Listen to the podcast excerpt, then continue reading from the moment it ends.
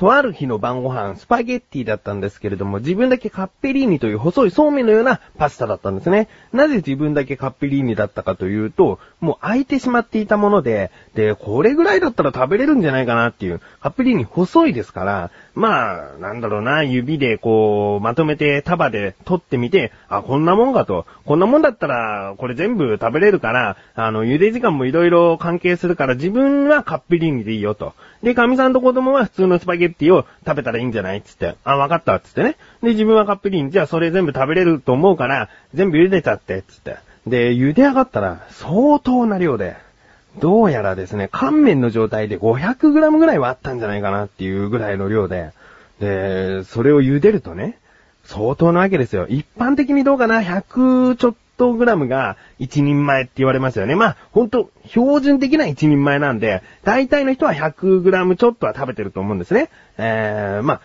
大体ごにんまえってことになるのかな。まあ、カッペリーニの中の、えー、まあごにんまえね。相当な量で。で、これをどうやって食べたかっていうと、あの、アンチョビソースっていうのをね、買ってあって、で、自分はアンチョビで食べたいんだってことも言ってあったから、そのアンチョビソースをもう絡んじゃったんだよね、全部。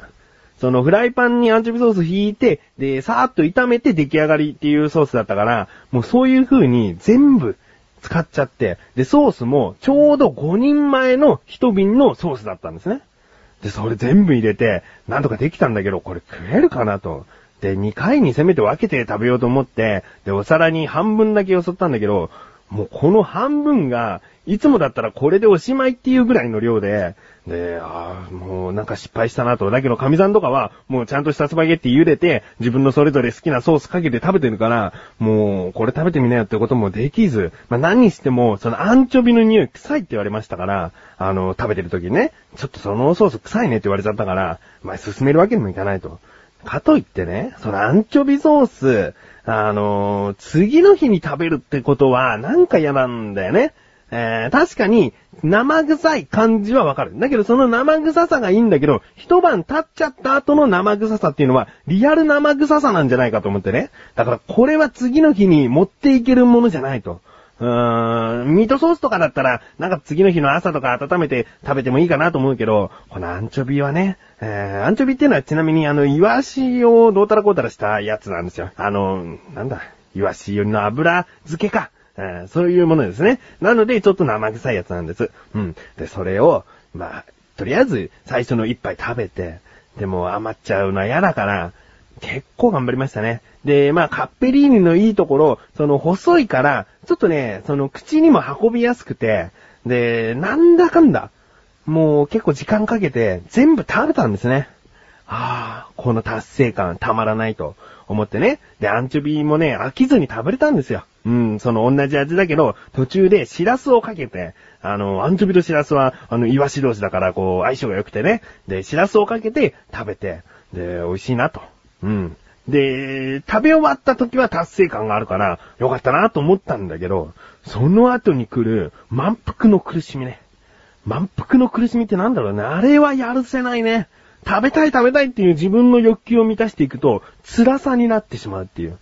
なんか動くのももう億劫になるし、なんか疲れちゃうんだよね。座ってるだけでも、横になってでもちょっと疲れてくんだよね。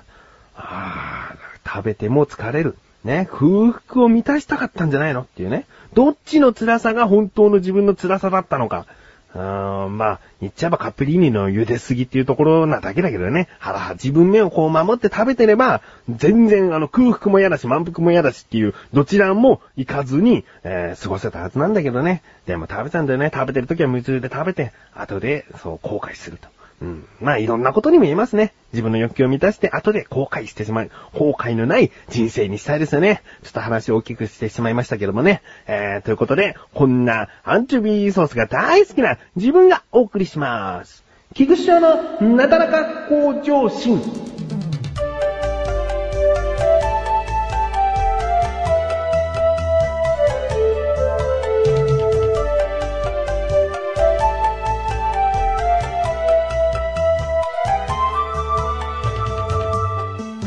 皆さんは生命保険なんつうもの入っておりますか？えー、いい保険会社ですか？そこは大丈夫ですか？うーん、まあ、こんな番組でね、おすすめの生命保険があるんですよなんつったって、誰も食いつきはしないし、そういう勧誘的なことは自慢したくないので、えー、これから話す話、一切その会社名だとかそういうものは出しませんけれども、ちょっとね、自分の生活環境で生命保険を見直そうという機会があってね、で、神さんがいろいろ調べてきて、そんで、今払っている生命保険の金額はこれなんだけども、これだけ払うと、もっと別のところで、これだけの保証をしてくれるよと。これだけこう自分が死んだ場合だとか、あの入院した場合だとか、帰ってくるお金が違うんだよっていうことをね、調べてくれて。ああ、そうなんだと。で、神さんが一人でこう、必死にこう、なんか調べたってことでもなくて、神さんは、その、保険に詳しい人から聞いて、えー、知った情報だから、まあ、その人を介して、いろいろと教えてくださって、で、自分もそういう知識をね、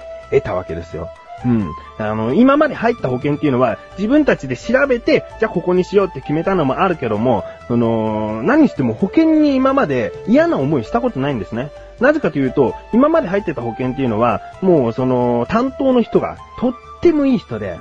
あの、おばさん、もう失礼な言い方かもしれないけど、もうおばあさん的な人が、こう、自分たちの担当で、で、来てくれるんですね、家まで。で、まず、その、世間話がですね、とっても自分にとって、こう、勉強になったり、なんか、聞いてて興味が湧くような話をしてくださるんですね。もうそれは生命保険とかそういったことに関係のない話でも、もうハキハキとこう伝わりやすい話し方をされるおばさんで、もう母親よりも年があの上の方なんですけれども、もう元気で、えー、お話ししてくださって本当にいいなと。もしこういう保険という契約がなくても、普通にお付き合いとしてこう今後もいろんなお話ししてほしいなって思うぐらい好印象な方なんですね。だから本当に自分たちっていうのは、まあ、神さんとも話したことなんですけれども、保険で嫌な思いをしてないから、なんか、こういった話で悪いんだけどっていう感じだったんだけどね。あの、神さんが話を持ってきた時は。うん。だけど、まあ、いろいろと見直して、あの、人のための生命保険じゃないから、やっぱり自分たちのことだから見つめ直して、で、じゃあ、こういう風に生命保険組もうってことになった時に、でもうそれだけでもちょっと胸がチクッと痛むんだけど、これを口頭で、口で、すいません、あのー、契約終わりにしたいと思うんですけれどもっていうね、ことを伝えなきゃいけないっていう。で、神さんが言うんじゃなくて、これは全部自分が結果的に言うことになって、で、言ったんですね。争うっつって。えー、まあ、いやらしいおばさんだったらね、ここで、いや、こういうでも、あの、プランもあるのよとか、なんかいろいろとこう、まだまだ、そう、簡単にはやめさせないよみたいなことを言ってくる人もいると思うんですけれども、そこのおばさんは、まあ私がね、何言ってもしょうがないから、あなたたちは若いから、あなたが決めた方がいい。あなたの人生だから、あなたがちゃんと決めたら、それでいいと。ね、言ってくださって、で、そんでね、そのおばさんも子供がとにかく大好きでね、で、来たらすぐに、あの、子供の写真見してよ、なんつって、で、携帯電話で子供の写真見せたりして、奥さんなんか写ってないのね、なんつって、あ、神さんあんまり写真写るの好きじゃないんですよ、つって、あ、そう、つって、で、いろんな話をしてた時に、あ、なんか、神さんの写真も見たいって言ってくださったんだから、あの、今神さんにメールして、で、写メを、その、息子とのツーショットの写メを送り返してこいと、撮って、今すぐ撮って送ってこい、つって、で、保険のあの、おばさんが見たがってるんだっつったら、ちゃんとすぐ送ってきて、で、あ、これがうちの神さんと、あのー、今、今日取ったばかりの息子です、つって、見せてあげて、あ、あら、本当に、あのー、坊ちゃんは、大物になるわね、なんつってね、あの、おばさんらしい、こう、トークなんだけども、なんかこう、嬉しいんだよね。で、神さん見て、あら、奥さんも賢そうね、なんつって。なんかね、いろいろとこう言ってくださって、もうそれはもう解約するって告げた後なんですよ。後なんだけども、そういう話してくださってね。で、じゃあ、またね、何か機会があったら、あのー、お話ししましょうね、なんつって。で、もうそれっきりですよね。おそらく、もう契約してるわけでもないから、それっきりなんですよ。なんか悲しいですよね。自分がこう言ったから、今後お付き合いがなくなるみたいなことになるでしょ？うん、だから、今後なんかもうこういった感じでお話できないのかなとか、あとそのね、よくしてくださったのに、一本その解約してしまったということは、その人自身のね、ノルマみたいな、そのなんか契約数が減ってしまったっていう、そういうところでも、こう辛いところもあるんじゃないかなとかね、そういうのもちょっと考えたりとかしちゃって、ちょっとね、本当思い出すと、目頭が熱くなるぐらい、うるうると来てしまうぐらい、なんかね、胸が痛いというか苦しいというか、そういう思いをしてしまったので、自分もちょっとしっかりと、えー、自分の生命に関わるような保険ですからね、えー、一生に関わると思って付き合っていきたいなと思っております。小高祐介です。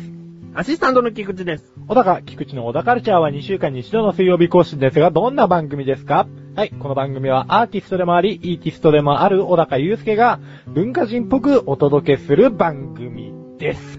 はい、頑張ってください。ぜひ聞いてください。はい、頑張ってください。さようだかということで、コーナーに参ります。自力 はちじゅっパーセント。 このコーナーでは日常にある様々な疑問や質問に対して自分で調べ自分で解決していくコーナーでもあり、リスナーの方からのご相談やお悩み解決していくというコーナーです。今回はメールが届いております。ありがとうございます。ラジオネーム、名探偵トマンさん。お、コナンみたいなお名前ですね。本文、どうも、頭脳はドロドロ、見た目はトマト、その名も名探偵トマンです。あ、トマト系さんですね。トマンさんですね。ありがとうございます。名探偵なんですね。えー、では、なんだろうな、自力で解決できないほどの事件。ということですね。疑問ということですね。えー、本文の続き。この前、試験が久々にあって、ひゃく均で鉛筆や消しゴム、鉛筆削りを買ってて思ったんですが、これらのことを文房具と言いますよね。この文房って何でしょうか？教えて、所さん。ということですね。いや、文房具。確かに何気なく言っていますが、文房って何でしょうね、本当にね。えー、今回の疑問。文房って何なの？ですね。調べてきました。ここからが答え。文房はですね、よくあの似たような言葉で独房ってありますでしょ？それと同じような感じですね。房というのを室という字に変えてみましょう。独房というのは一人の、えー、部屋、一人の室と書いて一人の部屋という意味ですね。文房というのは文を書く部屋という意味ですね。つまり書斎というものを表した言葉が文房なんですね。なので、書斎で使う道具が文房具ということです。えー、これはなんか、さらっとすっきりと解決しません？えー、名探偵トマンさん。うん。ちなみに自分の好きな文房具はですね、あの、カッティングマットってわかりますかね？あの、カッターを使うときに下に引くマット。あれはね、なんか小学校の頃使っててずーっと疑問に思ってて、何度切っても何度切っても、その切った場所がわからないあの不思議な感じ。実際は切れ目が入ってるんだけども、何度切っても横に切って縦に切って斜めに切っても別にボツボツしてないっていう不思議なマットだなと。そういうの好きですね。他にですね、あのガチャックっていうのがあるんですね。ガチャックしますか？ホチキスみたいなもんで紙をまとめるときに使うんですけれども、穴が開かないんですね。なんかあのー、クリップみたいのなんですけども、その、力強いクリップって感じですね。カタカナでガチャックです。あの、興味がある方は検索してみてください。自分は好きですね。なんかあんまり広まんなかったですね。あの、出会った頃は、今後はこれが普及していくんだなと。ホチキスっていうのはその、芯が危ないじゃないですか。ちょっと、針金状で尖ってて。ね。あの、突き刺さったら痛いし、危ないから、このガチャックっていうのが流行っていくのかなと思ったら、あんまり流行ってないね。だって名前を聞いておそらくピンとこない方もいると思いますからね。あ、まあ、自分はそのガチャック好きですね。あ、ということで、名探偵トマさん、事件は解決したでしょうか？疑問は解決したでしょうか？メールの方、ありがとうございます。こういった感じで日常にある様々な疑問や質問の方をお待ちしております。投稿フォームよりなだらか向上心を選択してどしどしとご投稿ください。以上、自力 はちじゅっパーセント でした。